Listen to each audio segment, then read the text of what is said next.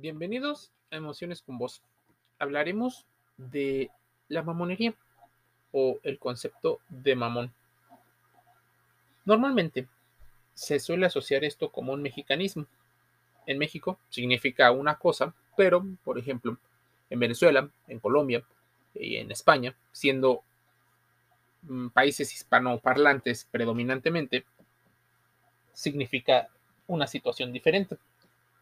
Por citarte una situación, el concepto de mamón o del adjetivo de mamón suele ser asociado a una persona con ciertos comportamientos y actitudes, cuales suelen estar en un rango que puede ser desde una actitud infantil, inmadura, puede ser una persona altanera, puede ser una persona prepotente, puede ser una persona que suele cometer ciertas situaciones. Y de hecho, lo que empezó como una situación de insulto se ha poco a poco vuelto un atributo deseable, una, un concepto de pertenecer a una clase diferente.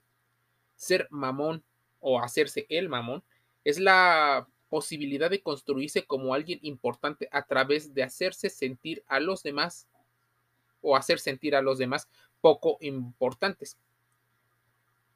Muchas personas, seguramente, en la sociedad en la que estés, entenderás estas actitudes y le llamarás tal vez diferente, pero esa persona que en el proceso parece ir contracorriente de las aspiraciones, volverse alguien diferente a costa de sustraer esa, esa probabilidad del otro, de denostar como forma de empoderamiento, de generación o de asimetría de poder es algo muy común. Si para hacerse alguien, no para ser, sino para aparentar a alguien, debemos de pasarle por encima a los demás y convertirlo esto en una construcción social, esto se volvería una situación vertical, probablemente depredadora, tal vez hasta clasista. Después de todo, la idea que legitima a la persona prepotente, a la persona mamona, es su concepción de la superioridad, incluso del posible merecimiento de las cosas. La meritocracia para muchos es una situación que no se trabaja mucho y normalmente está muy asociada a situaciones de tipo espiritual muy malentendidas de las técnicas, de las herramientas y de las culturas orientales aplicadas muy mal en el occidente. El sentir que existe una ley energética, la cual te brinda por el hecho de ser un humano, la posibilidad de merecer las cosas, queda un poco alejada de la realidad. Muchos y muchas quisieran experimentar una situación. Esta base segura de apego y de amor paternal y maternal. ¿A qué va de todo esto? Cuando te sientes que tienes un amor incondicional, la percepción de las cosas suele ser muy diferente a cuando por un condicionamiento por una manipulación, por una omisión o por cualquier circunstancia, los padres no te brindan ese afecto incondicional. A partir de eso, muchas personas empiezan a tener herramientas de defensa, de autoprotección, y muchas de, esas, de esos mecanismos tratan de manipular, de agredir o de socavar la idea de los demás. Para sentirse mejor consigo mismos, muchas personas suelen cometer ese grave error. Ser mamones, ser prepotentes, ser pedantes. ¿Para qué? Para elevar un falso yo, una imagen distorsionada de ellos mismos, un ego que domina y que gobierna sus mentes. Pero al creer que es su ideología, que ellos solitos lo pensaron y que nadie más probablemente lo ha pensado, nunca nadie, en más de 3.000 años de historia, podríamos estar cayendo en una de las falacias más grandes.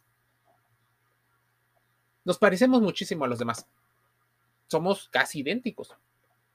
Pero existen pequeños y muy pequeños y sutiles detalles que nos hacen diferentes e irrepetibles. Pero como esto entra en la subjetividad, las estrategias de mamonería intentan hacer más grande esta situación. Ser mamón solo puede ser una aspiración en una sociedad donde todos los símbolos de igualdad y solidaridad han quedado mermados por una idea tergiversada del poder. El mamón usa su lenguaje, sus movimientos, su dinero, cómo se ve, los lugares a los que asiste, con quién se rodea. La idea está clarísima, la distinción o la diferenciación. ¿Por qué?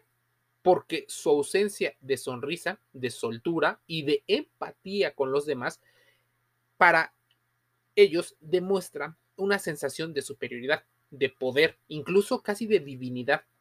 En una sociedad cuya idea de dicho concepto, mamón, ha sido trastocada por el machismo, por ejemplo. En México, el poderoso no puede ser genuino ni divertido porque el concepto mismo del poder ha sido construido socialmente por una historia de autoritarismo, clasismo y en tiempos más recientes por una ola de frivolidad. El poder en México y en muchos otros países a lo largo de cientos de años siempre se obtiene a costa de alguien más. Transferencia de capital, posiblemente dirían algunos.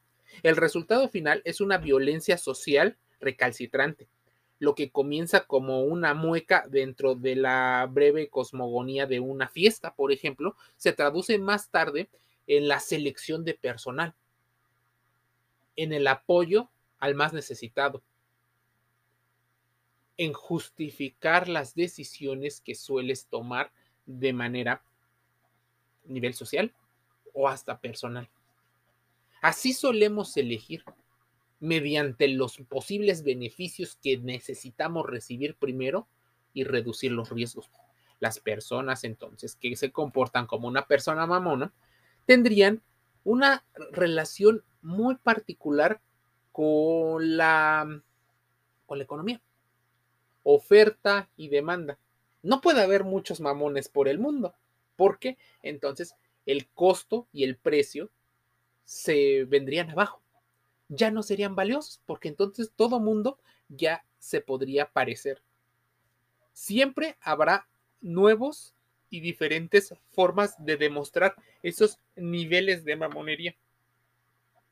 Posiblemente exista un mamón, un un sangrón, un payaso, alguien que a veces cae mal, pero solo a veces, porque en ocasiones caer mal es el objetivo del marketing. ¿Para qué? Para generar envidia, para generar una diferencia de poder y para enclavarse muy dentro de tu idea para ser odiado. Esa, ese odio hace que tú posiblemente seas el bueno porque si alguien es el malo, tú eres el bueno y la lucha eterna entre el bien y el mal. El mamón old school, o ese de vieja escuela, el de toda la vida, al menos no trata de ocultarse, está encantado con demostrar lo organizado y estupendo que vive, una vida que intenta demostrar. Cuando coinciden, por ejemplo, te lo hará saber. Él será una persona abiertamente prepotente. Y de hecho, lo sabrás. Tal vez caerá mal, pero para él es su forma genuina de demostrar las cosas. Muchas veces en las sociedades, y más en la actual, solemos aplaudir lo genuino, o al menos nuestra idea de lo que creemos que es genuino. Existe una situación en la que se fundamentan muchas de las cosas. La mamonería tiene que ver con relaciones de poder. No, no tiene nada que ver o muy poco que ver con el amor, con el afecto, con la empatía, no. relaciones de poder. Quien tenga el poder es quien manda. Y en una situación autoritaria, la persona mamona tiene una ventaja porque no juega ni con ética ni con moral. Eventualmente se acerca mucho más a la ilegalidad. Por eso tienen que ser muy sutiles a la hora de tener su, su toma de decisiones. Dicen algunos especialistas que niños mamones se vuelven adultos inmaduros. Existen dos formas posiblemente de abuso a menores. Uno tiene que ser el abandono y el rechazo y por el lado contrario, la sobreprotección. Ambas conductas traen como consecuencia graves problemas en la forma de relacionarse. ¿Por qué querer pasarle por encima a las demás personas? ¿Acaso necesitas su aprobación para andar por ahí? Y está bien que quieras mmm, convivir por una situación histórica, por una situación de sentido de pertenencia muy necesaria en el humano, pero pertenecer y al mismo tiempo colocarte en la cima de una incipiente eh, estructura, individuos inmaduros, eternamente niños, que gustan de los privilegios de una vida que muchas personas incluso hasta les regalan. En lo emocional, prefieren ser personas que tienen privilegios. Entonces, lejos está de la idea inicial de ser genuino, del self-made man, de ese individuo realizado a sí mismo, hecho a sí mismo. No. Si no tenían los ingresos y luego los tienen, porque mucho, como te digo, tiene que ver con el dinero, eventualmente apoyan la forma en la que se diferencia el poder. O sea, ellos quieren tener el poder y si no lo tienen, lo trabajan. Pero ya que están en el poder, no ayudan a los demás. Eventualmente, una persona que tiende esta, tiene esta tendencia a ser mamón, y mamón en México, aunque seguramente en el país en el que me escuches será diferente. Mamón, por ejemplo, en España, tiene que ver con la persona que lactó demasiado tiempo o más de lo que otras personas lo hacen. En algunos otros países de Latinoamérica es un concepto diferente. Por eso quiero que lo traslades al lugar del que me escuchas. Los comportamientos son muy parecidos.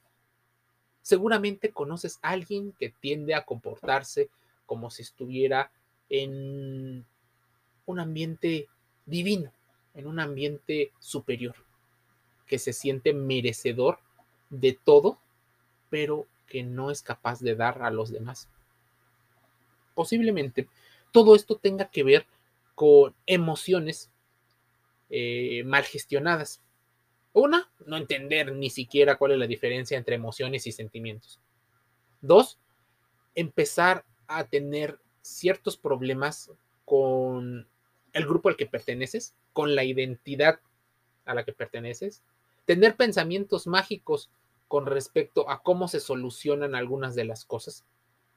Y todo esto se puede traducir en sensaciones de ansiedad.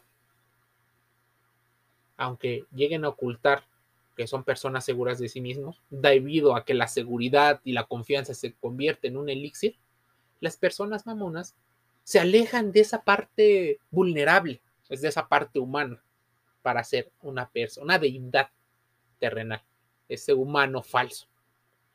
Pero la carencia de muchas personas de esa inteligencia emocional hace que nos dejemos guiar como si fuéramos ovejas hacia un posible salvador, un pastor, el que nos oriente.